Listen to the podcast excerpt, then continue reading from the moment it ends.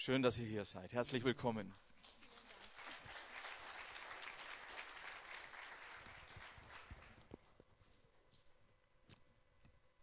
Ja, also erstmal, upsala, ich sortiere mich gerade.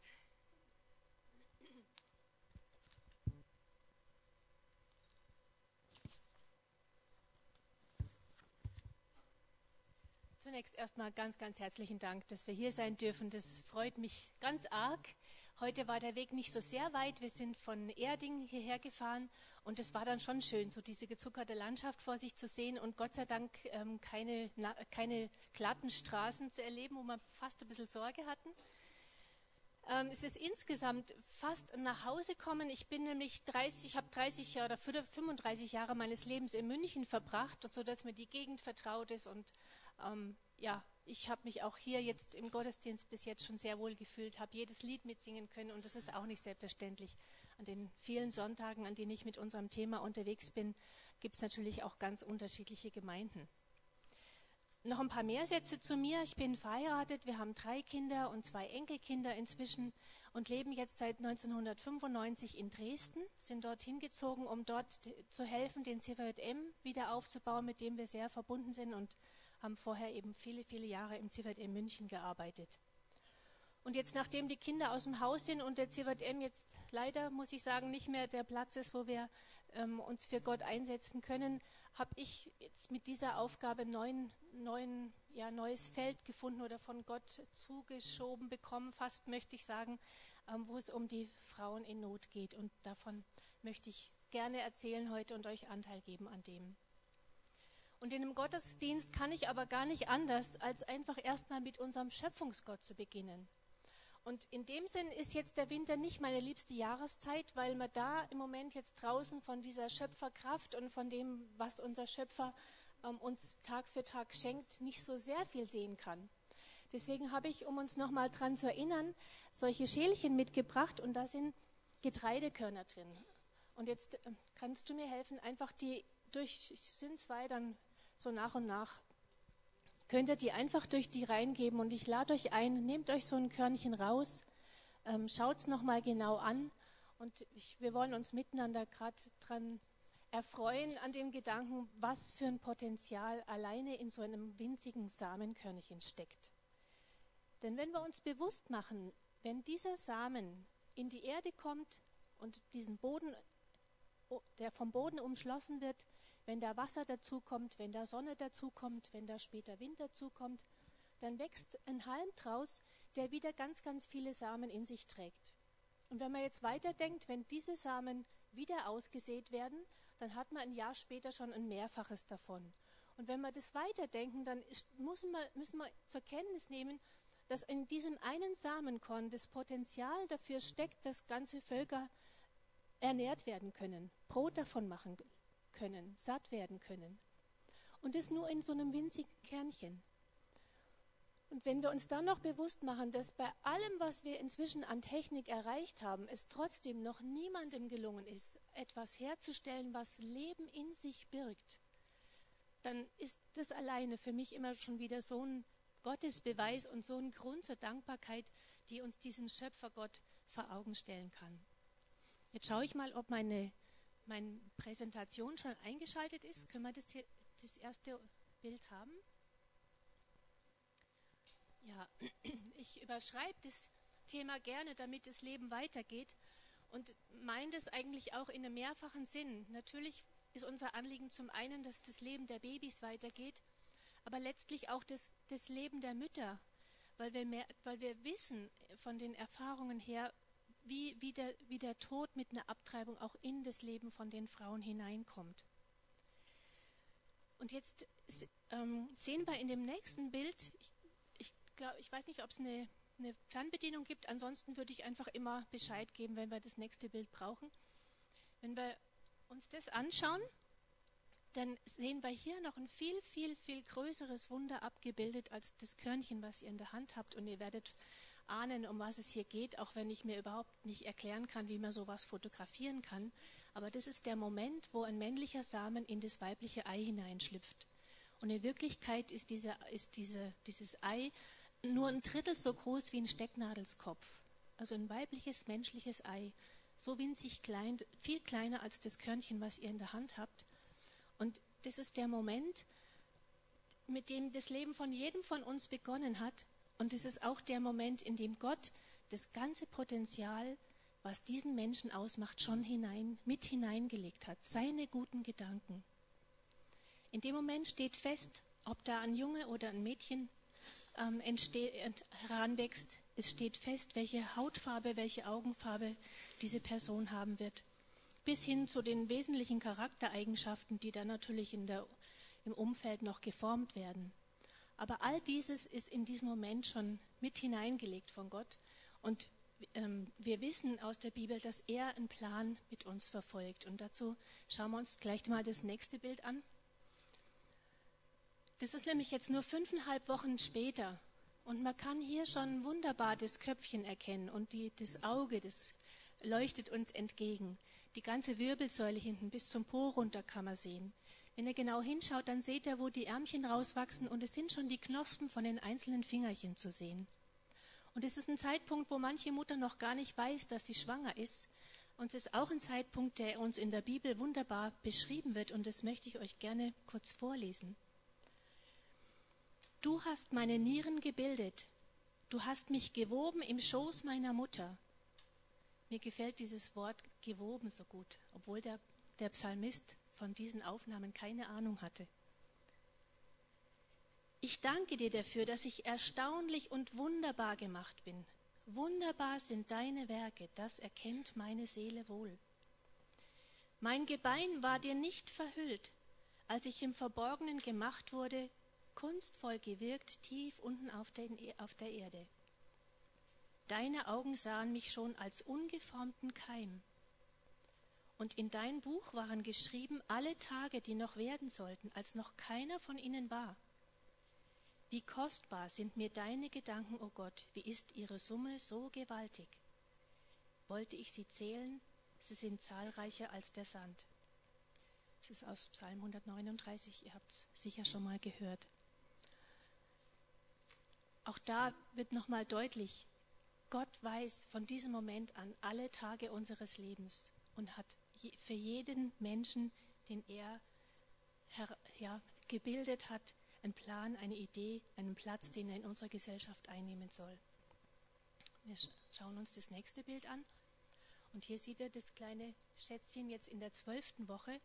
Und da ist im Grunde das Menschlein völlig aus, vollständig ausgebildet. Ich habe hier gerade von jemand gehört, ähm, dass, dass ihr eventuell diese kleinen Embryo-Modelle kennt. Also in der Größe ist das Schätzchen in der, in der Zeit so 10 bis 12 Zentimeter. Die Ärmchen sind dran, die Beine sind dran, jeder einzelne Finger ist sichtbar, die Knochen sind zu sehen. Hier seht ihr das ganze Profil von dem Kind. Ähm, und es muss im Grunde nur noch wachsen. Die inneren Organe müssen reifen, bis es außerhalb vom Mutterleib lebensfähig ist. Und wir wissen, dass das der Moment ist oder auch der Zeitpunkt ist, bis zu dem man in unserem Land ungestraft abtreiben kann. Und ja.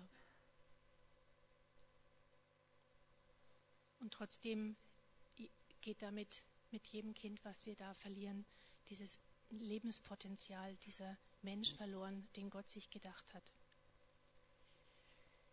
Weil uns das als Verein, und da stehe ich jetzt für Profemina, was so viel heißt wie für die Frau, und das ist auch unser, unser Anliegen, für die Frauen zu sein, für die Frauen einzustehen, haben wir uns Gedanken gemacht, wie können wir diese Botschaft auf eine gute Weise vermitteln? Wie können wir das rüberbringen? Weil inzwischen ist es in unserer Gesellschaft schon durchgesickert, dass uns ja die Menschen fehlen. Also wie, Worte wie ähm, Fachkräftemangel oder die, die Renten, die nicht mehr gesichert sind, das ganze soziale Netz, was uns abzukippen droht, der demografische Wandel, solche Begriffe habt ihr alle gehört, aber es bringt einfach niemand in Verbindung damit, was wir seit Jahrzehnten in unserem Land hier im, im Verborgenen im Grunde tun. Und wir haben uns überlegt, wie können wir das auf eine gute Weise rüberbringen. Und jetzt zeige ich euch ein paar Beispiele. Ihr habt letzte Woche selber schon eins, ein, ein, zwei von unseren hübschen Babybildchen angewendet. Wenn wir das nächste anschauen können, dann haben wir hier eine Angelika vorzustellen. Und uns wäre es recht gewesen, wenn in 2013 es eine Partei gegeben hätte, die ein Bundesministerium für Abtreibung, Hilfe statt Abtreibung ähm, einrichtet. Und die Ähnlichkeit mit unserer Angela ist nicht ganz zufällig. Von daher, mehr Demografie wagen wäre hier unser Motto. Dann haben wir noch jemanden, den Bastian. Das ist auch einer von meinen Lieblingen. Der sagt, geht's nicht, gibt's nicht. Und der könnte einfach 2037 mal der freundlichste Automechaniker am Ort sein. Und wer ein Auto hat und schon mal eine Panne, der weiß, wie wertvoll so ein Dienst ist. Und es soll einfach ein Zeichen sein, ja, wir brauchen einfach jeden. Wir brauchen jeden in unserer Gesellschaft. Und als drittes habe ich euch noch die Julia mitgebracht. Sie wird mal Familienmanagerin und Mutter von fünf Kindern 2044. Das ist das, was wir in unserem Land brauchen. Und wenn ihr Spaß dran habt, ich habe das in Postkartenform hier. Ihr dürft es auch im Internet runterladen und als Poster überall verwenden, wo ihr möchtet. Das ist, möchte unsere Botschaft sein. Ja, wir brauchen jeden. Jeder soll geboren werden. Unser nächstes Bild macht einen kleinen Einblick in die traurige Realität. Es ist eben so, dass man bis zur zwölften Woche in Deutschland unter den gegebenen Bedingungen abtreiben kann. Und die, der momentane Stand ist, dass wir wirklich jede fünfte Schwangerschaft durch, mit einer Abtreibung endet. Und von den Lebensrechtsgruppen habt ihr sicher diese Zahl 1000 gehört, so 1000 Kinder pro Werktag. Ähm, das, das, ist das, was man schätzt, weil die Angaben der, der Ärzte für die, das Statistikamt freiwillig sind und zum Beispiel da die ähm, Abtreibungspille überhaupt nicht mit berücksichtigt und mitgezählt wird. Also ist es schon sehr wahrscheinlich. Und trotzdem muss ich gestehen, die Zahl ist mir nie so, hat, ist mir nie so nahe gegangen. 1000 ist einfach so groß, dass man es gar nicht fassen kann. Aber wollten Sie was? 1000 in Deutschland pro Werktag. Davon geht man aus, ja. Ähm, aber wir, wir stellen uns oder wir, wir, was wir weitergeben, sind einfach die ganz, die ganz ja, ähm, gesicherten Zahlen, die uns vom Statistikamt auch ähm, alle Vierteljahre rausgegeben werden. Und wenn man diese Zahl nimmt und runterrechnet, dann betrifft es allein in Bayern an jedem Wochentag, also jeden Kalendertag, 33 Kinder. Das heißt, in Bayern verlieren wir an jedem Wochentag im Moment, und das, das ist relativ stabil, diese Zahlen, da ändert sich nicht so sehr viel in den letzten Jahren, 33 Kinder, also mal so richtig proppevolle Schulklasse an jedem Tag. Und das über viel, so viele Jahre, ähm, dass wir es einfach in der Gesellschaft auch inzwischen merken. Ja, mich selber ähm, hat das Thema, als ich in, diesem, in dieser Arbeit ähm, mich versucht habe zurechtzufinden, wieder ganz neu beschäftigt, weil es mich wirklich, mir diese Sicherheit oder diese Gewissheit so unter die Haut gegangen ist. Und wir waren auf der Suche danach, ähm, wo wir die Frauen erreichen können. Und es ist seitdem es diesen Beratungsschein braucht, um abtreiben zu können, für uns Christen ja nicht mehr so einfach. Frauen, die abtreiben möchten, die gehen natürlich dahin, wo sie einen Beratungsschein bekommen, den sie als Vorweis beim Arzt dann brauchen, um die Abtreibung vornehmen zu lassen. Und ich bin einfach so unheimlich dankbar, dass Gott uns hier einen Weg gezeigt hat, wie wir auch ohne Beratungsschein die Frauen wirklich massenhaft erreichen können. Und davon möchte ich euch gerne sagen, wie das funktioniert. Ich weiß nicht, wie es euch geht. Ich bin jetzt nicht eine Person, die von Kindesbeinen an mit dem Internet groß geworden ist. Aber inzwischen habe auch ich meinen Laptop zu Hause stehen und wenn ich eine Frage habe oder wenn ich irgendwas wissen will, dann setze ich mich auch auf, an meinen Computer und google und gebe dort das Suchwort ein und finde in der Regel dann auch ähm, Seiten, wo ich mich weiter informieren kann und meistens kommt man dann auch zu einer, zu einer Antwort oder zu, ja, zu Hilfestellungen, die einem einen Weg weisen können. Und jetzt zeigt unsere nächste Folie die Tatsache, dass Google im Hintergrund mitzählt, und das wissen jetzt mehr die Insider, die sich damit mehr auskennen, Google zählt im Hintergrund einfach jedes Wort, was irgendjemand dort eingibt, mit. Und man kann sich das eben dann zeigen lassen, wie oft wird jetzt welcher Begriff eingegeben. Und ihr habt hier eine kleine Übersicht und seht an den schwarzen Pfeilen jetzt einfach mal die drei Begriffe, die am allermeisten zu unserer Thematik gegoogelt werden. Das ist zum einen Schwangerschaftsabbruch, der zweite Begriff ist Abtreibung bis wann und dann Abtreibungen. Und wenn man jetzt nur diese drei Teilen zusammennimmt und dividiert, dann kommt man drauf, dass allein diese drei Begriffe 18.000 Mal pro Tag inzwischen gegoogelt werden. Und um noch einen Vergleich zu geben, ich habe vor drei Jahren mit diesen Vorträgen angefangen, damals waren es 8000. Das heißt, die Zahl die hat, ist ganz, ganz sprunghaft enorm gestiegen. Und es zeigt uns auch, ähm, wenn das das Feld ist, wo, die, wo offensichtlich auch jetzt Frauen, die betroffen sind, Hilfe suchen, dann kann uns ja nichts, also kann es uns ja eigentlich, muss es uns unter den Nägeln brennen zu sagen, okay, dann müssen wir ja da sein und müssen ihnen die Antworten geben. Ich zeige euch, was den, was den Frauen passiert. Also wenn Sie jetzt so ein Wort eingeben, dann schauen wir uns jetzt die nächste Folie an. Ihr werdet so ein Bild kennen, wenn ihr das selber schon mal gemacht habt. Gleich nochmal eins weiterklicken. Die nächste, genau. Nee, das war jetzt, dann ist irgendwas zurück nochmal nicht aufgegangen. Da kommt da nichts dazwischen. Okay, tut mir leid. Dann erzähle ich so. Ihr kennt dieses Bild, der, wenn man Google irgendwas eingibt, ist auf der linken Seite sind die, die Sachen, wo man dann Informationen suchen kann. Und zu dem Thema, was ihr googelt, ist rechts immer eine Werbespalte. Das, wenn ihr Reisen bucht, dann habt ihr rechts die Reisewerbung und so weiter. Und was sehr auffällig für uns war, wenn man diese Begriffe ins Internet eingibt, dann erscheint ganz oft auf der Werbespalte gleich an erster Stelle eine Abtreibungsklinik in Holland, die ihre Dienste bis zur 22. Schwangerschaftswoche anbietet. Wo wir gesagt haben, wie bitte? Da müssen doch die Christen, die Angebote der Beratungsangebote der Christen stehen, dass dort zum Leben beraten wird und nicht gleich mal das Angebot, wie man das Kind so schnell wie möglich los wird. Ja, das war eine der Erfahrungen, die wir gemacht haben. Eine weitere, ähm, dass wir gemerkt haben, die Frauen schreiben in den sogenannten Foren einfach ihre Not sich von der Seele, als gäbe es keinen Menschen auf der Welt, mit dem sie reden können. Und offensichtlich ist es oft wirklich so, dass sie erstmal diese Anonymität schätzen, im Internet ihre Geschichte zu schreiben und zu hoffen, dass da irgendjemand im Universum auf ihre Frage und ihre Not eingeht und ihnen antwortet. Und so haben wir entschieden, wir gehen dahin, wo die Frauen sind und haben zum einen ein Team aufgebaut, was genau in diesen Foren mitarbeitet und nach diesen Frauen sucht und ihnen in Beziehung tritt und ihnen versucht, einen Weg zu zeigen, dass sie sich ähm, auf, auf ihr Kind einlassen können. Und zum anderen haben wir eine eigene Internetseite aufgebaut und geschaltet und das war jetzt die Folie, die wir gerade schon gesehen haben. Die haben wir vor Abtreibung nett genannt, was zum, ähm, mit der Grund dafür ist, dass je mehr diese Worte, die eben gegoogelt werden, in dem Text vorkommen, am besten noch in der Titelleiste, desto schneller kommen sie auch in Google auf die oberen Listen, weil das wissen wir auch, kein Mensch hat von uns Lust, bis zur Seite 12 zu googeln, wenn man unter den ersten drei, vier, fünf Angeboten die Antwort findet. Und so ist es natürlich ganz wichtig, dass wir auch schnell gefunden werden. Und das haben wir dank der ähm, ja, des Engagements unseres Chefs wirklich bei vielen dieser Stichworte erreichen können, dass wir unter den ersten fünf angeboten sind. Gleichzeitig haben wir gemerkt, das Internet macht natürlich an den deutschen Grenzen nicht halt, sodass ihr hier jetzt auch schon eine Telefonnummer aus der Österreich und aus der Schweiz seht, wo man uns kostenlos erreichen kann.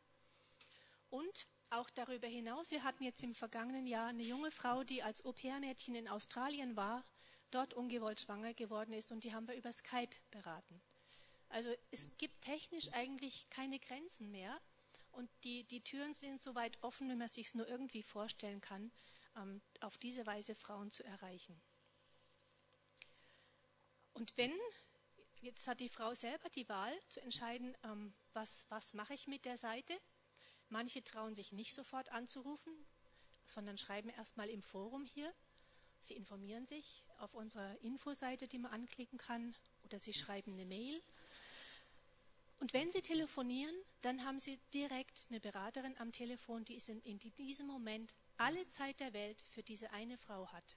Da gibt es niemanden, der an der Tür klopft und sagt, jetzt bin ich aber dran, hier ist mein Termin, sondern die Frau hat eine Person am Telefon, die ihr dann 100 Prozent zur Verfügung steht und mit ihr bespricht und ihr zuhört solange sie das möchte. Und sie kann anrufen und wieder anrufen, so oft sie will, auch, also solange, auch solange sie möchte. Also wir haben auch Mutis, die rufen jetzt nochmal an, wenn die Kinder drei sind und sagen, oh, jetzt ist es gerade ganz schwierig, habt ihr mir nicht mal eine Idee, wo ich mir Erziehungstipps holen kann?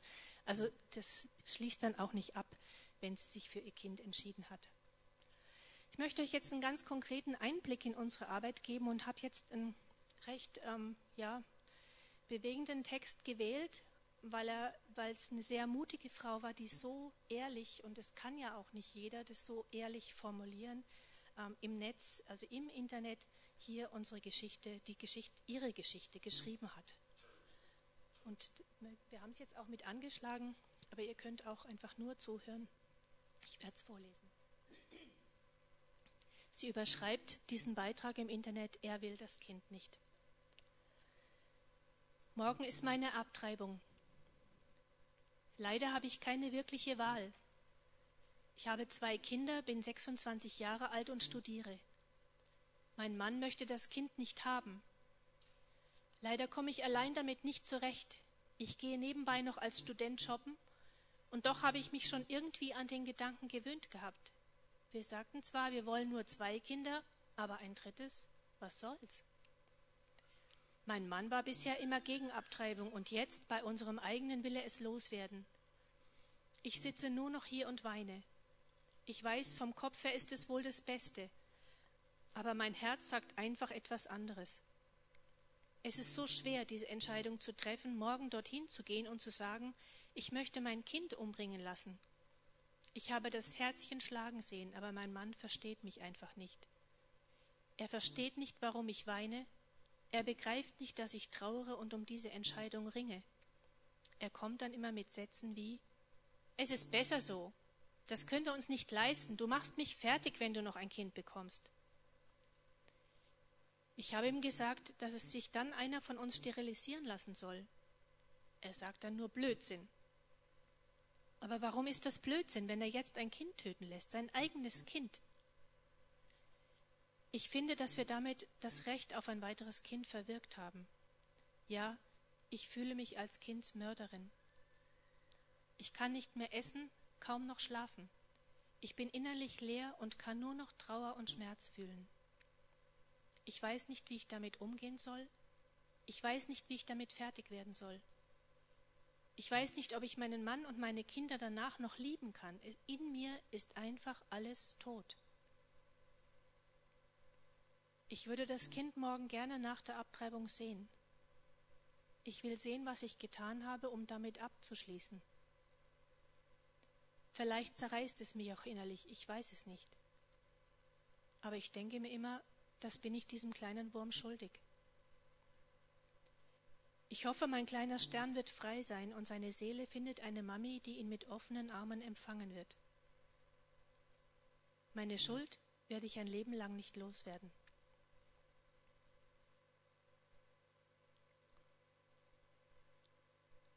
Das ist jetzt ein Beispiel für einen der Hauptgründe, warum Frauen abtreiben, die, der Abtreibungswunsch ist nicht in erster Linie, weil es ein behindertes Kind ist. Es ist nicht in erster Linie, weil die Mütter minderjährig wären.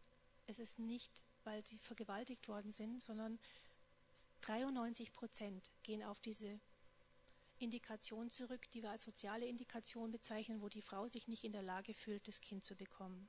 Und hier das Beispiel, da setzt ihr Partner ihr Mann sie unter Druck und sie steht vor der Entscheidung, der Mann oder das Kind. Eine andere große Gruppe von Frauen, die, die sich nicht vorstellen können, ihr Kind zu bekommen, sind die Frauen, die sagen, es ist jetzt einfach der falsche Zeitpunkt. Man hat gerade die Ausbildung begonnen oder man hat sie gerade abgeschlossen, man ist gerade in Beruf eingestiegen, man hat gerade einen richtig guten Job, wo man sich wohlfühlt. Ähm, die, die Kinder sind auf dem Weg raus und dann kommt so ein Nachzügler und es, dann passt es auch nicht. Also es scheint irgendwo nicht so den rechten Zeitpunkt zu geben, wo man sich ein kind, auf ein Kind freuen kann. Und dann gibt es die große Gruppe der Frauen, die sich in, auf irgendeine Weise überfordert fühlen. Das kann psychisch sein. Oft sind es die alleinerziehenden Mütter, die sagen, also jetzt noch ein Kind ohne Papa dazu, das geht einfach nicht. Oder, und es ist aber nicht der Hauptgrund. Also ich hätte gedacht, dass die finanziellen Probleme einen viel größeren Raum, ähm, Rahmen einnehmen, aber manchmal sind es die ist die finanzielle Situation, aber eher selten. Also Nur in 5% der Beratungsfälle müssen wir auch mit Finanzen unterstützen, dass die Frau dann einfach ähm, fähig ist, für das Kind oder für die Familie zu sorgen. Und jetzt kann es uns in der, wir schauen uns das nächste Bild an, in der Beratung kann es uns jetzt natürlich nie darum gehen, einen zu suchen oder festzumachen oder die Frau jetzt noch mit zusätzlicher äh, Druck auszustatten, indem er ihr sagt oder solche Bilder zeigt und sagt, das ist aber doch Leben und das Kind umzubringen wäre Mord und so weiter, sondern wir versuchen auf sie einzugehen, ihr zuzuhören, uns ihr zuzuwenden, ihr Wertschätzung mitzuteilen und mit ihr zu gucken, was müsste denn passieren, dass du dir vorstellen kannst, mit deinem Kind zu leben. Wie müsste dein Leben aussehen? Was müsste sich verändern, dass du einen Weg mit dem Kind gehen kannst? Und was immer dann zur Sprache kommt, da versuchen wir dazu zu helfen und der Frau Mut zu machen. Zum Beispiel den Ausbildungswunsch nochmal zurückzustellen und zu sagen, okay, ich kann das Kind bekommen und kann meine Ausbildung später abschließen. Aber das muss ein Weg sein, den wir mit den Frauen erarbeiten. Wir wollen ihnen nichts vorsetzen, weil das würde nur dazu führen, dass sie einfach nicht mehr anrufen oder nicht ans Telefon gehen, sondern es braucht diese sensible Eingehen auf ihre Situation. Dann versuchen wir zu gucken, wo sind vielleicht Ressourcen, wo gibt's sind die Eltern, wären die Eltern bereit zu unterstützen? Gibt es eine gute Freundin? Gibt es Freunde in der Nähe, die in irgendeiner Weise mithelfen können? Und so gehen wir mit der Frau einen Weg, immer in der Hoffnung und immer mit dem Ziel, dass sie sich für das Leben und für das Baby entscheiden kann. Und die Erfahrung, die wir machen, ist dadurch, dass wir so individuell auf die Frauen eingehen können, dass sich über 70 Prozent nach der Beratung für das Baby entscheiden. Und das ist natürlich ein ganz großes ganz große Freude für uns, weil wir merken, ja, dieser Einsatz lohnt sich. Diese vielen Stunden, die wir zuhören, die wir ähm, gedacht Tränen trocknen, weil das findet ja alles übers Telefon statt, also in den allermeisten Fällen. Aber diese Investition, diese, diese ähm, Hingabe, die lohnt sich. Sie bringt wirklich in, in vielfacher Hinsicht und also äh, die Frucht auf vielen Ebenen, wollte ich damit sagen. Und so möchte ich euch natürlich jetzt gerne auch an einem Beispiel Anteil geben, wo es gelungen ist. Und auch hier war die Frau in der Situation, dass der Mann dagegen war, dass man einfach nochmal sieht, von der Geschichte her eine ähnliche Situation. Und bei die, diese Frau konnten wir beraten und es hat ein gutes Ende genommen. Das nächste Bild. Sie, ich lese in Auszügen vor und sage kurz ihre Vorgeschichte. Sie hatte mit der Pille verhütet, hat die auch nie vergessen und trotzdem war das Testergebnis positiv und sie war völlig entsetzt, weil sie wusste, dass ihr Freund auf keinen Fall ein Baby haben möchte. Sie schreibt, dass es dann eine sehr, sehr belastende Zeit angefangen hat. Aber sie war sich auch darüber im Klaren, dass sie selber psychisch so eine Abtreibung nicht verkraften könnte in ihrer Verzweiflung war es auch jetzt bei dieser Frau so, dass sie sagt, sie wusste niemanden, mit dem sie offen über das, über das Problem sprechen konnte. Und so hat sie uns im Internet gefunden und bei Profemina angerufen. Sie hatte Angst, ihren Freund zu verlieren und fühlte sich buchstäblich zerrissen. Und jetzt lese ich vor, Frau Thiel von Profemina war ab diesem Zeitpunkt immer für mich da. Wir telefonierten stundenlang, mir wurde zugehört und Rat gegeben, egal wie lange die Gespräche waren. Ich wurde immer wieder aufgebaut und vor allem in den Momenten, in denen ich dem Druck meines Partners nachgeben wollte, weil ich einfach nicht mehr konnte, schaffte Frau Diel es trotzdem wieder, mich aufzufangen und mich von der Abtreibung abzuhalten.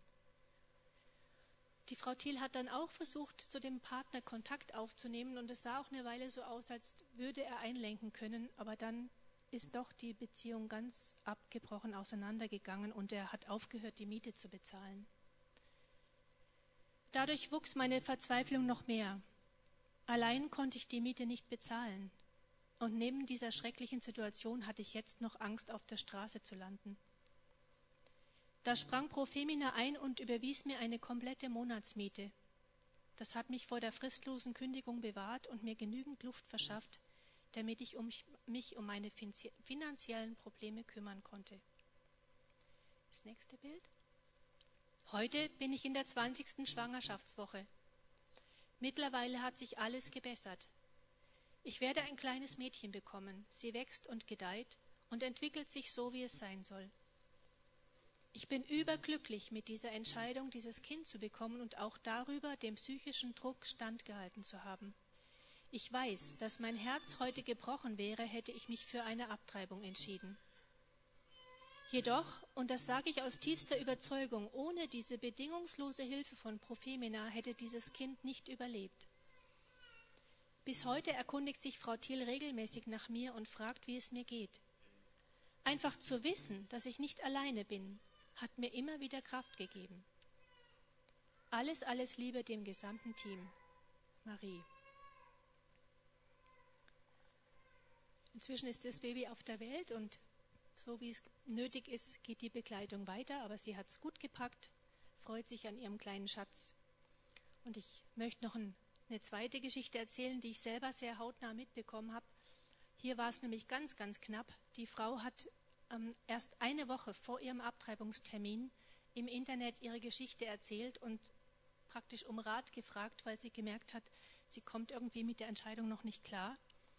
Und unsere Mitarbeiterin, die online arbeitet, hat sie gefunden und hat ihr geschrieben. Und weil der Zeitdruck so stark war, hat sie ihr sehr schnell empfohlen, doch bei Profemine anzurufen, weil sie auch der Meinung war, der kann man eigentlich jetzt nur mit einem persönlichen Gespräch helfen und sie einfach erstmal davon abhalten, diesen Abtreibungstermin wahrzunehmen.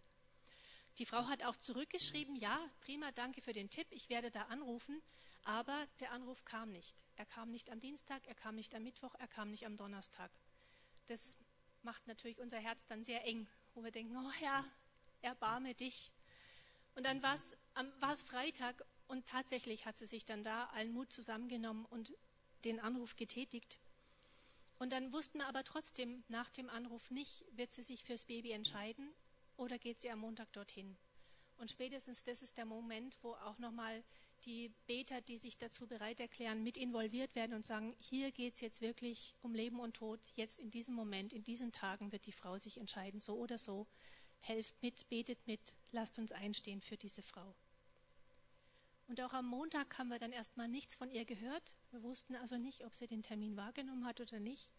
Aber am Dienstag steht folgende Nachricht im Internet. Und sie schreibt hier an die Frau, die ihr die Kontaktadresse empfohlen hatte. Ich danke dir für deine lieben Zeilen. Uns, groß geschrieben, geht es gut. Es ist sehr schön, dass es auch Menschen gibt, die an einen denken, obwohl sie ihn überhaupt nicht kennen.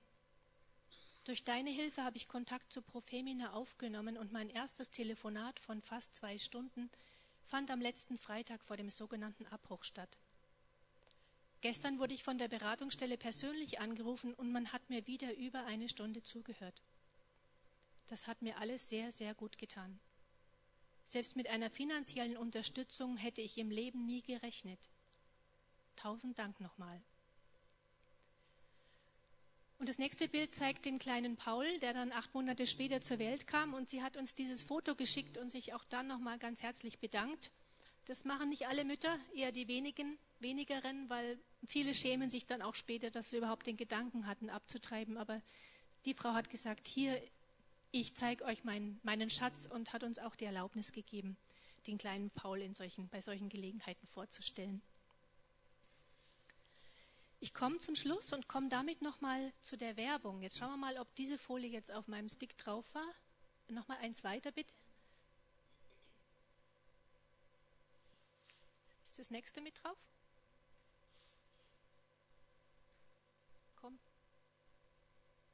Kommt da jetzt auch nichts?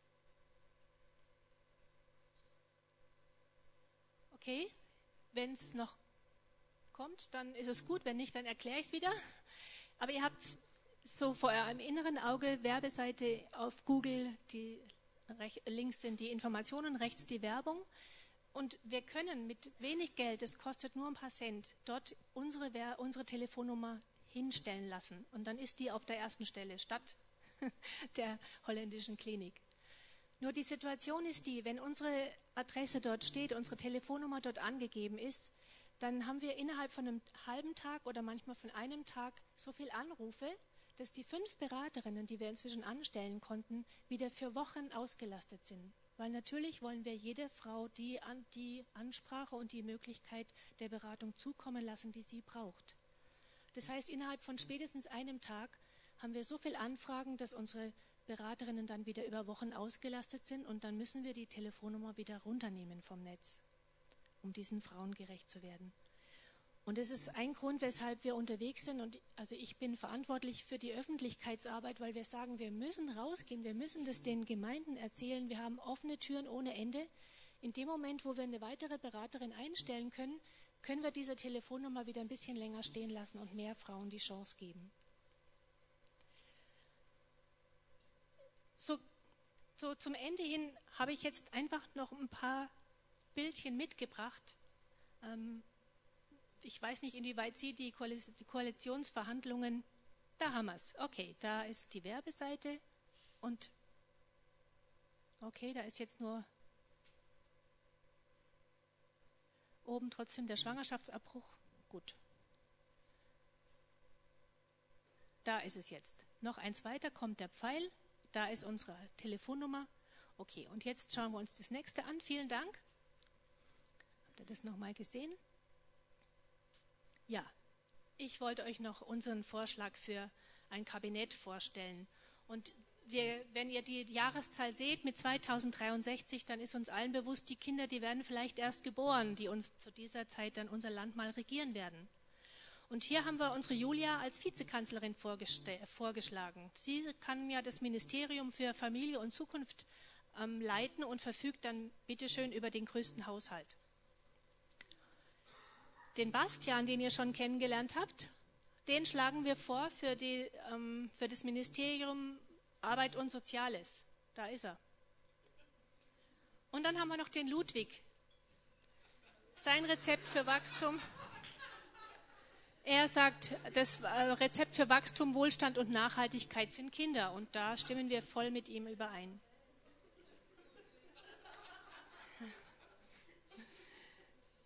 Ja. Gut, was, was kann man tun? Der, zum allerletzten Schluss noch ein Bild mit einer wunderschönen Babyflasche. Solche Flaschen hat uns der Herr Hipp zur Verfügung gestellt und wir wollen sie gerne als Spendendosen umwandeln. Die Babys, die sollen lieber bei ihrer Mami trinken, sag ich jetzt. und die Flaschen, die wollen wir gerne einsetzen, um einfach die Arbeit zu unterstützen. Und wenn ihr Spaß und Freude dran habt und ein bisschen Geld übrig oder ihr habt Freunde, bekannte Verwandte, denen ihr einfach von der Arbeit erzählen könnt, dann seid ihr herzlich eingeladen, dort hinten nachher so ein Fläschchen mitzunehmen. Wenn ihr weiter informiert werden wollt, das ist so zwei, dreimal im Jahr, dann könnt ihr auch gerne eure Adresse hinterlassen. Das ist eine Möglichkeit und für uns Moment die ausschlaggebende, um die Arbeit ausbauen zu können, dass wir finanzielle Mittel zur Verfügung haben.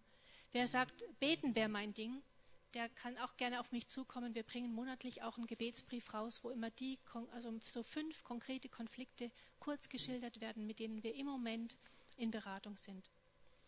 Und es gibt auch Ideen, wie man sich als Botschafter einsetzen kann. Das gerne dann im persönlichen Gespräch. Damit sage ich von hier aus ganz, ganz herzlichen Dank mit der letzten Folie für euer Zuhören, für eure Geduld und für euer offenes Herz.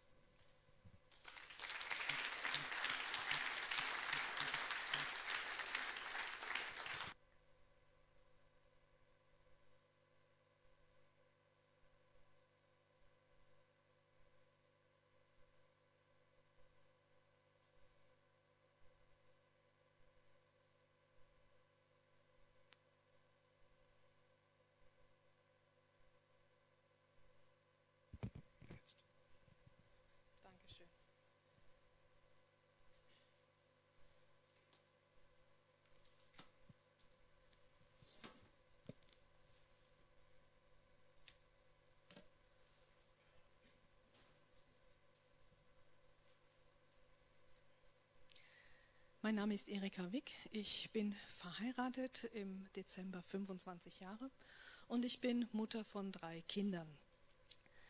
Das älteste Kind, äh, ich fange mit dem jüngsten an. Das jüngste Kind ist, wird 23 im März. Ähm, meine Tochter, das mittlere Kind, hat heute Geburtstag und wird 25. Und mein ältestes Kind wäre heute 27 Jahre alt, wenn ich mich damals nicht entschieden hätte, es töten zu lassen. Die Geschichte erzähle ich euch später. Ähm, ich finde einfach, du hast immer so eine wunderbare Vorlage für mich. Ähm, Ich möchte ganz kurz noch meine Initiative vorstellen. Die Initiative Endlich wieder leben äh, ist ungefähr seit drei Jahren ähm, ähm, in der Öffentlichkeitsarbeit tätig, um faktenoffenlegende Informationen über Folgen nach Abtreibung ähm, deutschlandweit zu bringen.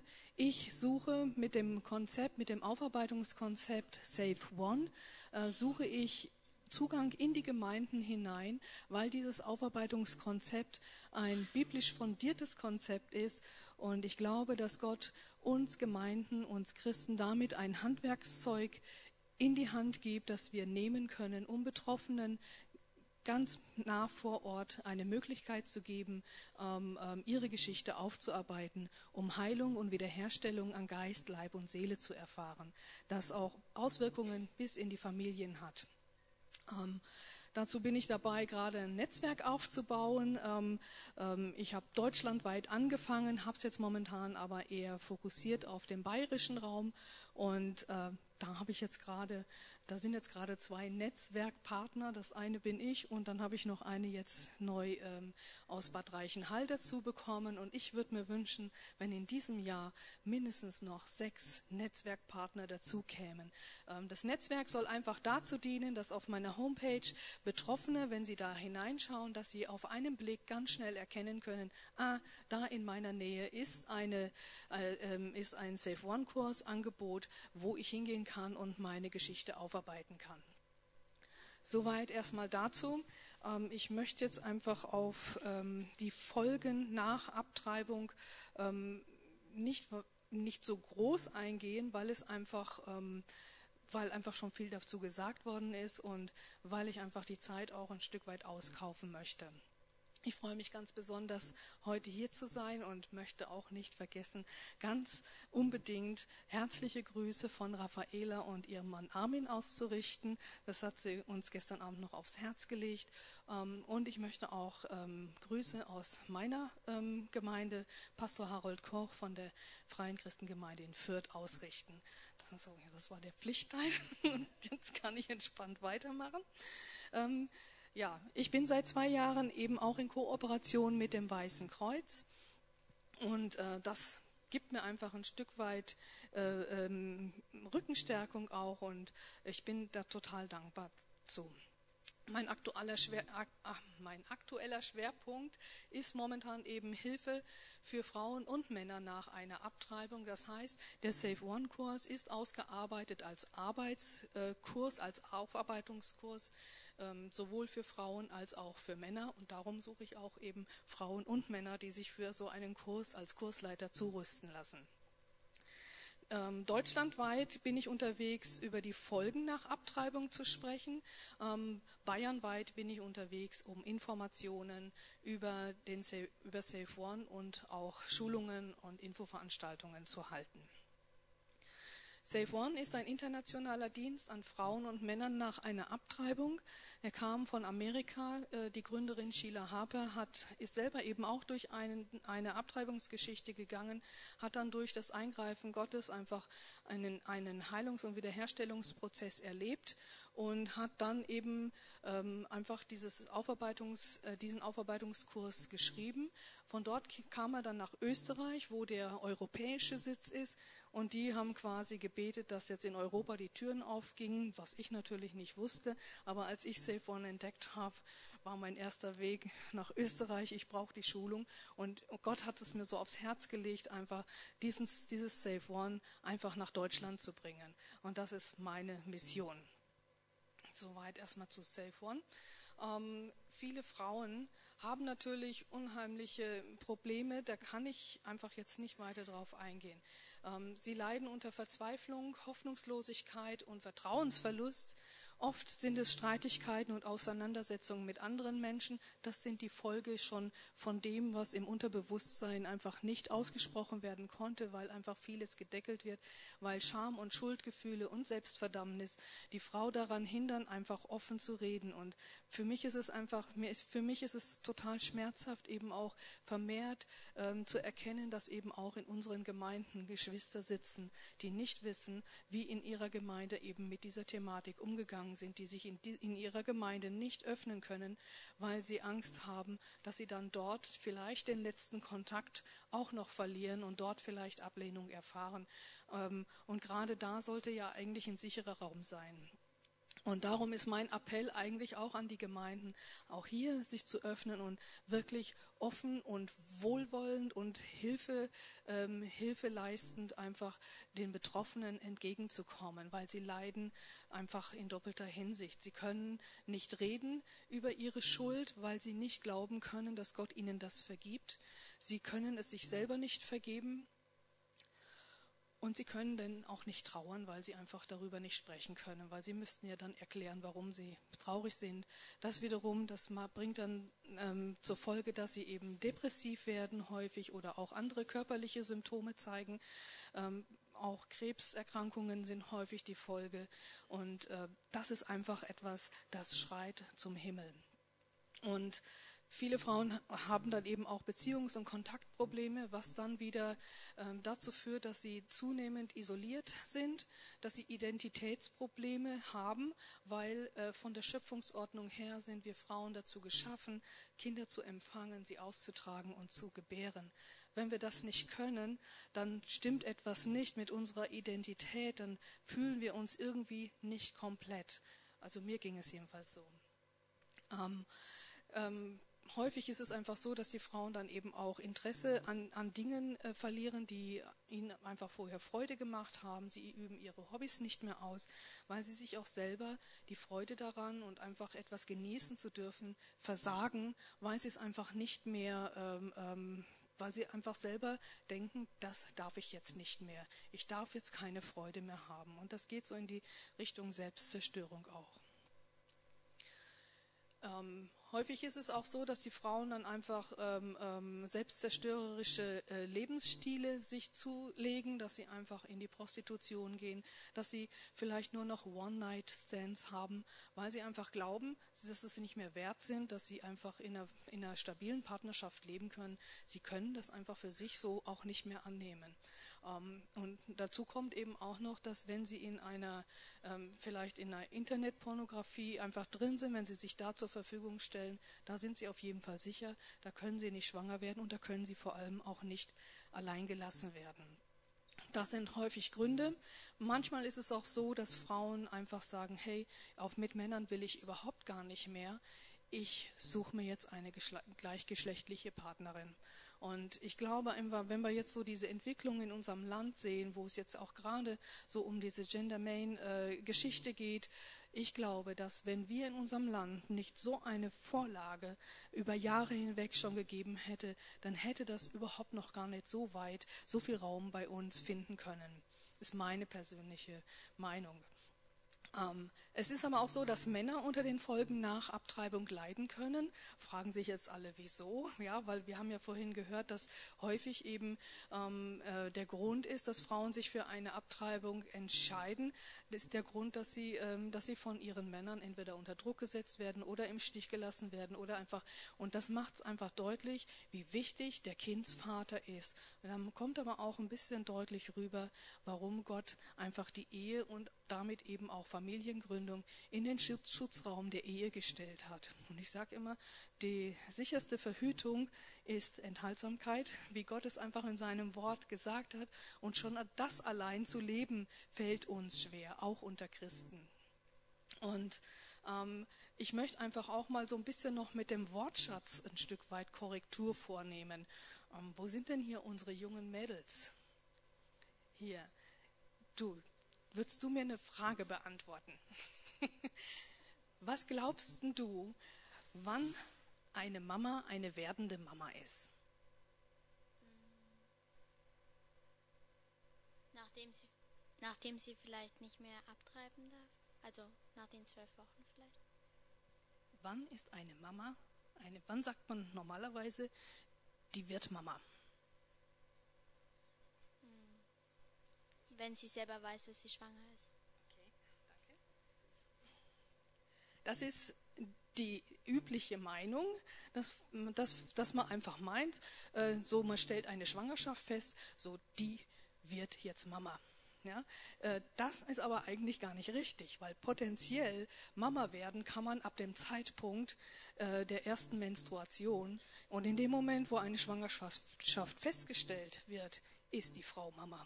Ja? Da kann ja nichts mehr mehr werden, weil sie hat das Kind schon empfangen und in dem Moment ist sie Mama und sie kann sich entscheiden, ob sie Mama eines toten oder eines lebendigen Kindes ist. Und das macht ähm, im rechtlichen Raum, das macht im Bewusstsein auch etwas. Und da können wir daran arbeiten, dass wir da einfach auch ein Stück weit äh, äh, darüber kommunizieren, indem wir auch einfach anders die Wortwahl benutzen. Genauso ist es eben auch, dass ein Kind in dem Moment, wo es gezeugt wurde, nicht erst wird, sondern es ist schon Kind. Es ist alles angelegt, es muss nur noch wachsen und ausreifen. Ja, ähm, und das ist einfach, das muss in, unsere, in unser Bewusstsein hineinkommen, dass wir auch da vom Werteverständnis her, von der Würde her zum Menschen hin einfach anders denken können. So, jetzt zurück zu den Männern. Es gibt drei verschiedene Art, Sorten von Männern, die einfach auch unter dem Post-Abortion-Syndrom leiden können. Ähm, das eine sind äh, Kindsväter, die gerne Vater geworden wären, die gerne das Kind gehabt hätten. Ähm, bei uns in Deutschland ist es aber leider so, dass die Männer überhaupt keine Entscheidung, ähm, dass sie überhaupt nicht mitreden dürfen, ob das Kind geboren wird oder nicht. Das bleibt allein in der Entscheidungsgewalt der Frau. Das finde ich sehr schade und ich bin sehr dafür, dass da was geändert wird in der Gesetzgebung. Ähm, die Frau, wenn sie sich dann entscheidet, nee, mit dir will ich gar kein Kind oder von dir sowieso nicht, da kommen dann auch solche Botschaften rüber. Ähm, das macht etwas mit dem Mann, das macht etwas mit dem Vater, ähm, der eben auch da von der Schöpfungsordnung her nicht in dem leben kann, was Gott ihm eigentlich aufgetragen hat. Kinder zu zeugen und einen Rahmen für Familie ähm, und für die Versorgung äh, von Mutter und Kind zu sorgen was er ja gerne getan hätte. Dadurch kommen die Männer eben einfach auch in Identitätsprobleme, ja, und das macht auch wieder etwas mit ihnen. Die zweite Kategorie sind äh, die Kindsväter, die äh, vielleicht vorher die, die Frau zu der Abtreibung gedrängt haben, sie vielleicht genötigt oder vielleicht sogar gezwungen haben. Ähm, sie kommen dann irgendwann zur Erkenntnis über das, was sie getan haben, bereuen es und leiden dann eben auch unter den Folgen nach einer Abtreibung. Seit neuestem, seit, seit sich in unserer Gesellschaft ja immer mehr auch die Patchwork-Familien ähm, bilden, ähm, ist es so oder kann es auch sein, dass ähm, Männer eine, in eine Familie einheiraten, äh, wo unter Umständen ähm, bei der Frau ein Abtreibungserlebnis gewesen ist. Auch diese Männer können unter Umständen äh, unter den Folgen leiden weil das eben, sie gehen eine geistliche Einheit ein, in dem Moment, wo sie heiraten, wo sie einfach zusammen sind. Und äh, da passieren im geistlichen Bereich eben auch ganz viele Dinge. Ähm, das einfach mal vorweggeschickt. Eben auch Männer können ähm, ähm, ähnlich wie die Frauen eben auch ähm, Schwierigkeiten haben in ihrer Identität. Sie haben, oft, ähm, sie haben oft auch Sexualstörungen, Sorgen über ihre Männlichkeit. Ähm, häufig haben sie auch Depressionen. Ähm, sie haben Schuld und Schand, also Selbstverdammnisgedanken, äh, je nachdem, in welcher Kategorie sie sich da gerade befinden. Und häufig haben sie auch Kontrollprobleme, weil sie möchten einfach, wenn sie gerade zu der ersten Kategorie gehört haben, dass die Frau gegen den Willen des Mannes entschieden hat, dann möchten sie das so etwas nicht mehr erleben. Und dann neigen sie eben auch dazu, stark Kontrolle zu nehmen, ähm, einfach weil sie für sich den sicheren Rahmen brauchen und einfach weil sie das für sich, weil sie sonst für sich gar nicht mehr klarkommen. Häufig ist es so, dass sowohl die betroffenen Frauen als auch die Männer selbstzerstörerische Tendenzen zeigen, dass sie eben ähm, in, auch in Süchte verfallen, dass sie ähm, äh, die Frauen ritzen sich oft oder kommen in Alkoholprobleme, wie die Männer auch, ähm, in Depressionen, habe ich schon gesagt. Ähm, und jede Form von Süchten, sei es Alkohol, Drogen, ähm, Pornografie oder Sexsucht, alle diese Dinge fallen da in, diese, in diesen Bereich hinein. Und ich möchte einfach mal euer Feld, euer, euren, euer, ähm, euren Blick einfach mal auf die ganze Breite richten, die da äh, sich auftut, wo Männer und Frauen einfach ihren Schutzraum Raum suchen können. Und wie einfach wäre es doch, wenn sie in einer liebenden Gemeinschaft wären, ähm, wo sie einfach aufgefangen werden, wo sie Verständnis bekommen, wo sie einfach auch Hilfestellung und sei es auch seelsorgerliche Hilfe bekommen, um einfach für sich wieder Boden unter die Füße zu bekommen. Auch Männer können sich unter Umständen dann entscheiden, lieber eine gleichgeschlechtliche Partnerschaft einzugehen, als sich nochmal auf eine Frau einzulassen. Die momentan meiner Meinung nach größte ähm, Gruppe, die unter Folgen nach Abtreibung leidet, sind die Geschwisterkinder die leiden unter dem Post-Abortion Survivor Syndrom, ähm, was nichts anderes heißt, äh, dass eben Kinder ähm, betroffen sind, die in eine Familie hineingeboren wurden, wo eine Abtreibung stattgefunden hat oder auch nur in Erwägung gezogen wurde. Ähm, das löst oft Fragezeichen auf und wir fragen uns immer, ähm, ja wieso, wenn doch nur in Erwägung gezogen wurde oder ich sage es mal mit anderen Worten, wenn auch nur darüber nachgedacht wurde. Und da merken wir schon, da wird das Feld ganz weit, da wird das Feld ganz offen. Ähm, Jesus hat in einem Beispiel mit, der, mit, mit Ehebruch hat er gesagt, wenn ein Mann nur darüber nachdenkt, eine Frau zu begehren, dann hat er mit ihr schon Ehebruch begangen. Und da zeigt Jesus etwas auf von dem geistlichen Zusammenhang, der mit Denken zu tun hat. Und ähnlich funktioniert das eben auch in dieser Geschichte. Ähm, die Psychologie unterscheidet zehn Typen von Überlebenden nach Abtreibung. Das sind zum einen die statistisch Überlebenden. Das heißt, da geht es um Länder, in denen eine staatlich verordnete Geburtenregelung angeordnet ist. Ähm, dann gibt es die Kinder, die eine Beratung zur Abtreibung überlebt haben. Das heißt, die, Eltern, die Eltern waren schwanger, haben darüber nachgedacht, haben auch Beratung in Anspruch genommen, haben sich aber dann doch ähm, für das Kind entschieden und es ausgetragen. Dann gibt es noch die Kinder, die entweder vor oder nach einer Abtreibung geboren wurden. Auch die können betroffen sein und unter den Folgen leiden. Dann ist noch die Möglichkeit, dass die Eltern einen rückwirkenden Vorzug einer Abtreibung den Kindern deutlich machen. Ähm, dies, da kommen solche Sätze wie, wir hätten dich doch abtreiben lassen sollen, du bist uns nur eine Last. Ähm, dann gibt es noch behinderte Überlebende, äh, sofern es sie überhaupt noch gibt. Ähm, ich glaube, dass in unserer heutigen Zeit behinderte Kinder ein großes, großes Glück haben oder ganz starke Eltern, die das wirklich schaffen, auch durchzuboxen, dass ihr Kind trotzdem ausgetragen wird. Ähm, das ist ein großes Feld auch und da brauchen wir einfach auch ganz viel Gebet und ganz viel Ermutigung. Dann gibt es noch die überlebenden Geschwisterkinder nach einer Retortenzeugung. Das heißt, die Kinder sind im Reagenzglas quasi ähm, ähm, ähm, ähm, die Eier befruchtet worden. Die besten drei werden der Frau eingepflanzt. Ja?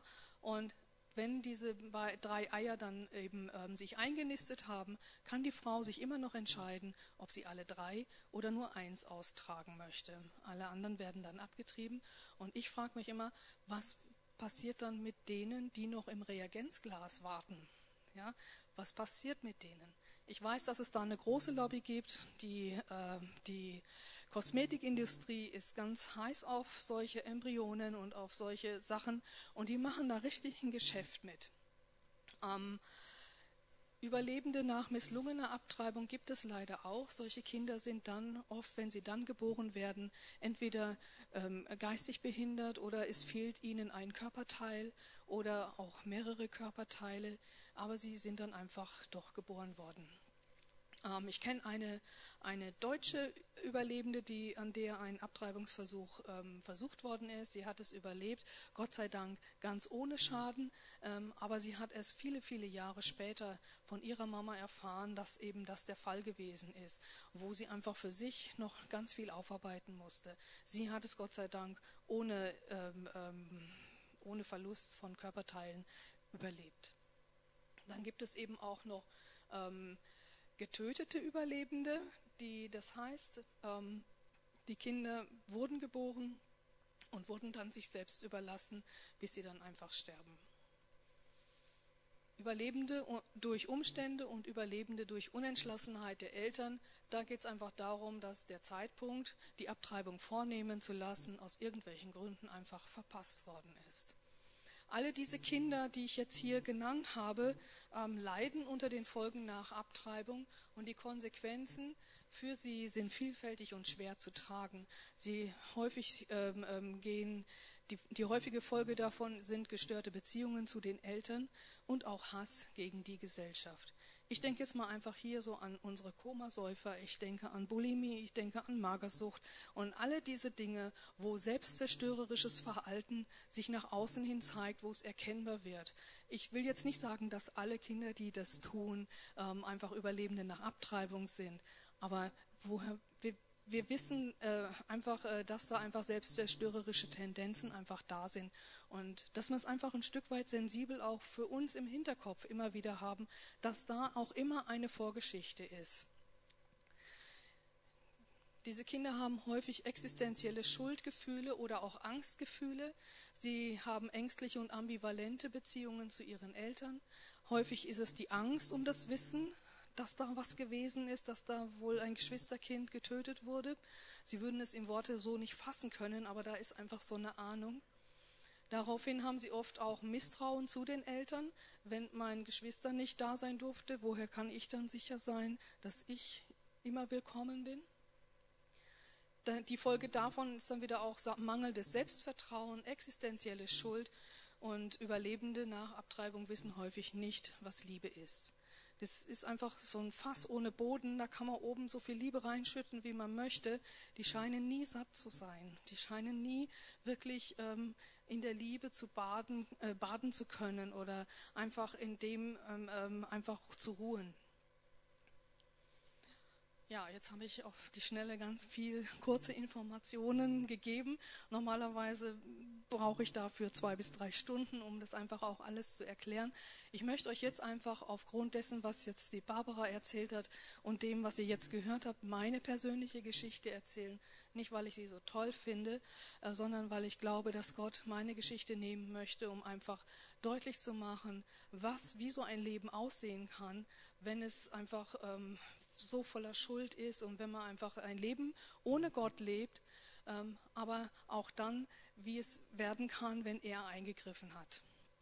Ähm, als ich damals schwanger war, war ich gerade fertig mit meiner Ausbildung zur Hotelkauffrau, was ich auch glaube, dass das auch meine Berufung ist. Ich habe gerne Gäste in meinem Haus und gerne auch um mich und es macht mir sehr viel Freude, Gäste aufzunehmen. Ähm, die Beziehung, in der ich damals war, äh, war gerade ganz frisch und äh, es war durchaus äh, die Möglichkeit da, dass ich mit diesem äh, Mann auch eine Zukunft mir ähm, ähm, denken konnte. Ähm, zu dem Zeitpunkt war ich aber noch nicht gläubig. Ich kannte Gott nicht. Ich wollte ihn auch gar nicht kennen, weil ich aufgrund meiner familiären Prägung her oder dem, was ich erlebt habe, diesen Gott einfach überhaupt ablehnte, weil das, was ich da erlebt habe, also auf diesen Gott wollte ich mich nicht verlassen, auf, von dem wollte ich nichts wissen. Da war ich ganz äh, verletzt einfach noch und da war ich noch voll in der Rebellion. Ich wollte selber entscheiden und bestimmen, was ich wann tue und was für mich richtig ist.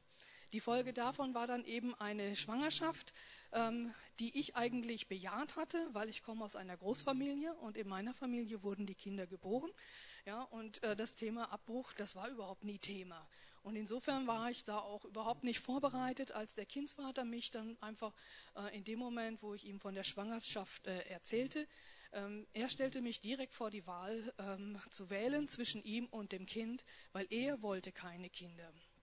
Und das brachte mich dann ganz brutal auf den Boden der Tatsachen zurück und ich ähm, ähm, wusste im ersten Moment überhaupt nicht, wie ich jetzt darauf reagieren sollte. Ich musste das dann auch ganz allein mit mir ausmachen, weil ich komme gebürtig aus Nordrhein-Westfalen, aus einer erzkatholischen Wallfahrtsstadt und da spricht man über sowas ja nicht. Und wenn ich jetzt auch noch schwanger bin und nicht verheiratet bin, da war schon was von Scham und Schuldgefühlen einfach da und ich hatte nicht den Mut, da auch mit meinen Eltern drüber zu sprechen.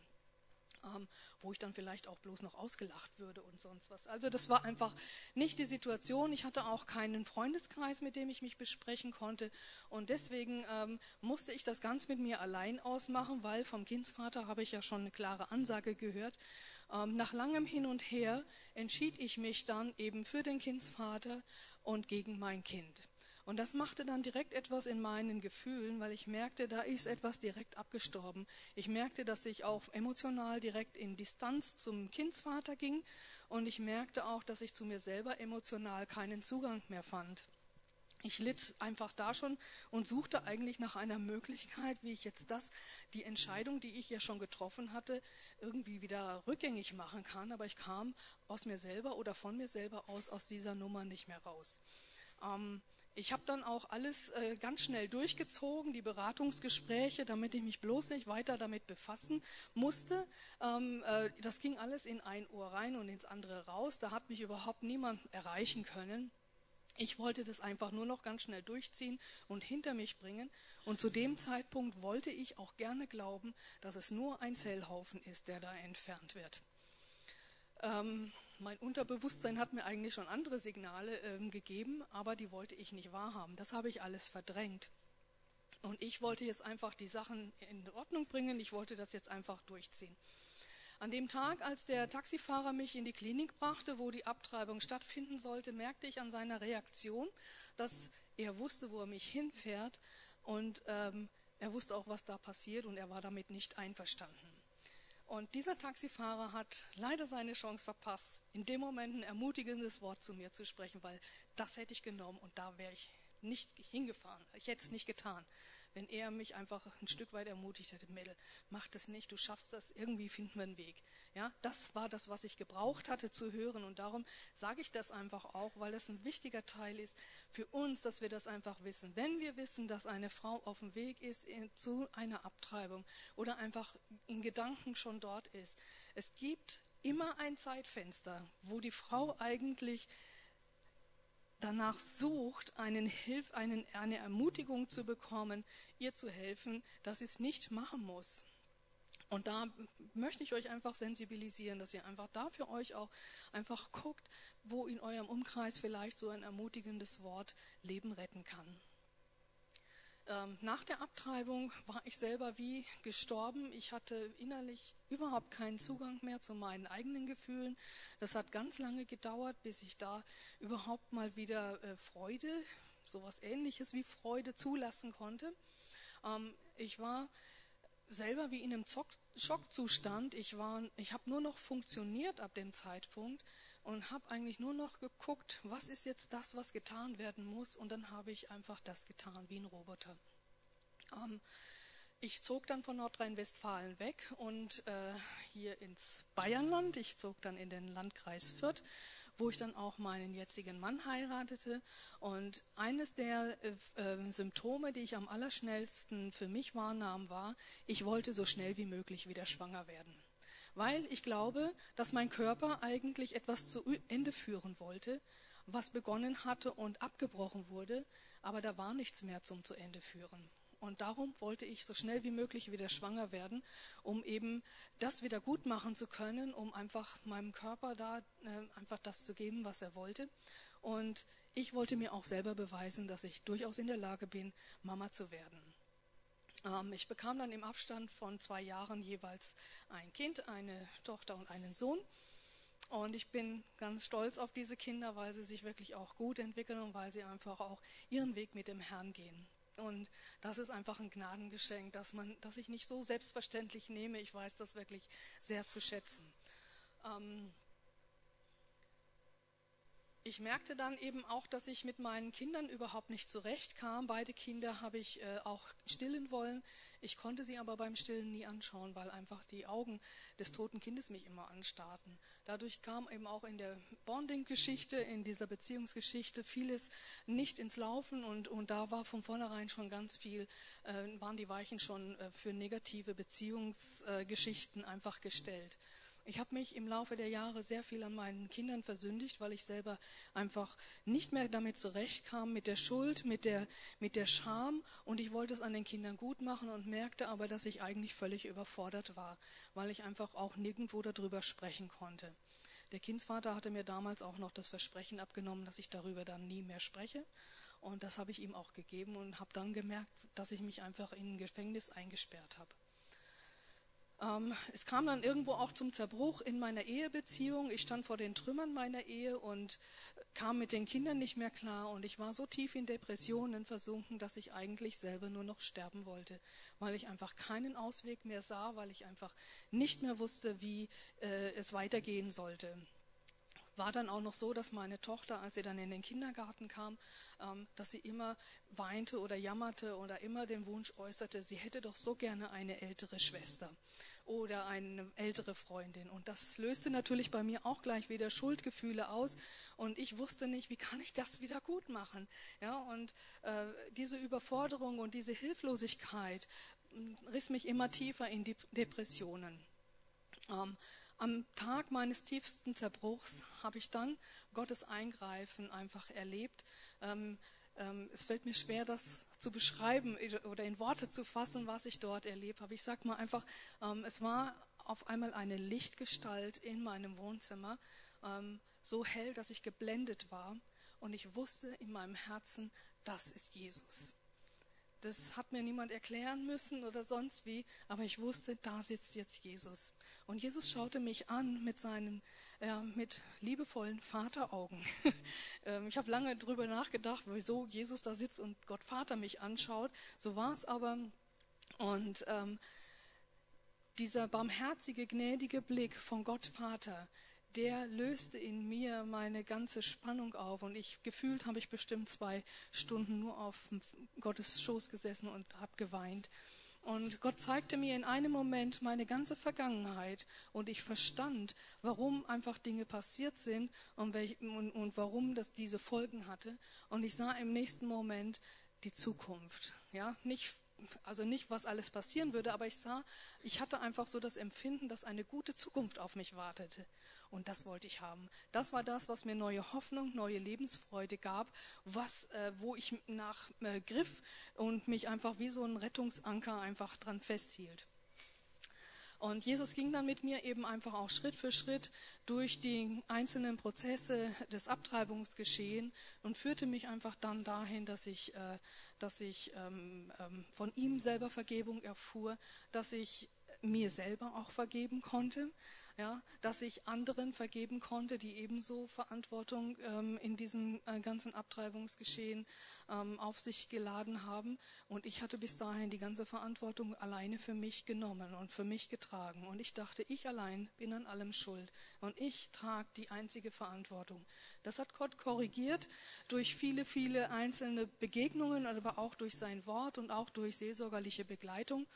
Ähm, und das Ganze kam dann irgendwann zum Abschluss, als ich dann ähm, ähm, nochmal in der seelsorgerlichen Begleitung war und ähm, ich Gott einfach gefragt habe, Herr, was ist denn jetzt eigentlich meinem Kind? Ich möchte eigentlich ganz gerne, ich hätte gerne gewusst, was es gewesen wäre. Ja, soweit war ich dann einfach auch innerlich vorbereitet, dass ich den Mut hatte, auch da mich hingehend einfach ähm, zu öffnen.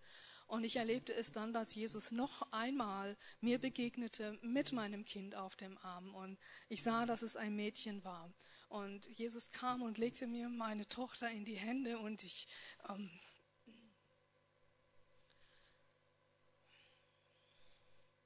und sie schaute mich so liebevoll an und es fand da einfach Versöhnung statt. Ja? Und ähm, da war einfach ganz viel äh, von, von ich bin du bist meine Mama und ich liebe dich.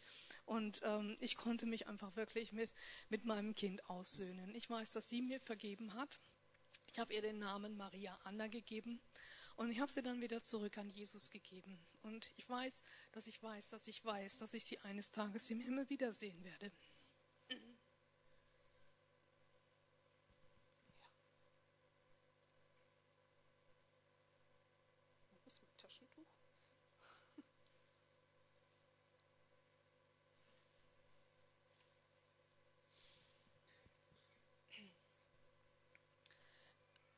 Als ich das dann für mich selber ein Stück weit auch ähm, unter die Füße gekriegt habe und wirklich in mir neue Hoffnung, neue Lebensfreude wuchs, habe ich für mich die Entscheidung getroffen und habe Jesus gesagt, weil du das für mich getan hast, möchte ich von jetzt an auch anderen Betroffenen helfen, dass sie genau dasselbe erleben dürfen wie ich.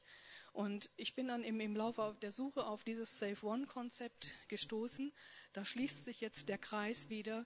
Ähm, in diesem Save One-Aufarbeitungskonzept, der über zehn Einheiten geht, sind alle einzelnen Schritte, die Gott mit mir gegangen ist, auch wiederzufinden.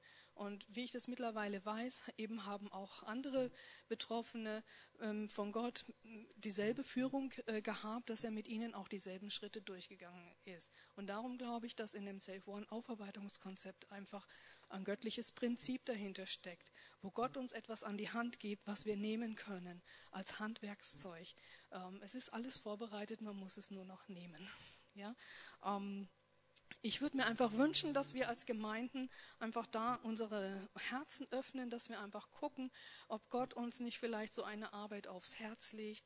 Ich lade euch einfach herzlich ein, das einfach für euch zu prüfen und würde mich freuen, wenn vielleicht der ein oder andere sich zu einer Schulung einfach zurüsten lässt. Die nächste findet im, am 15. Februar in Fürth statt.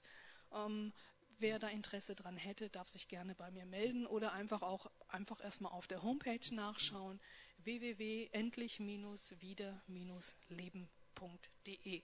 Endlich wieder Leben ist eben deswegen entstanden, weil ich vorher eben ein Leben, kein Leben hatte. Und durch die Begegnung mit Gott konnte ich endlich wieder leben. Das ist der Name dazu.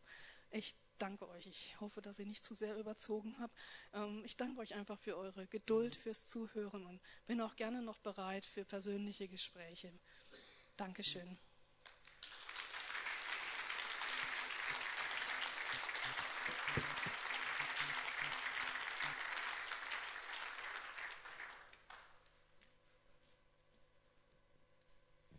Die beiden haben dort hinten zwei Büchertische aufgestellt. Ihr könnt euch dann noch an sie wenden.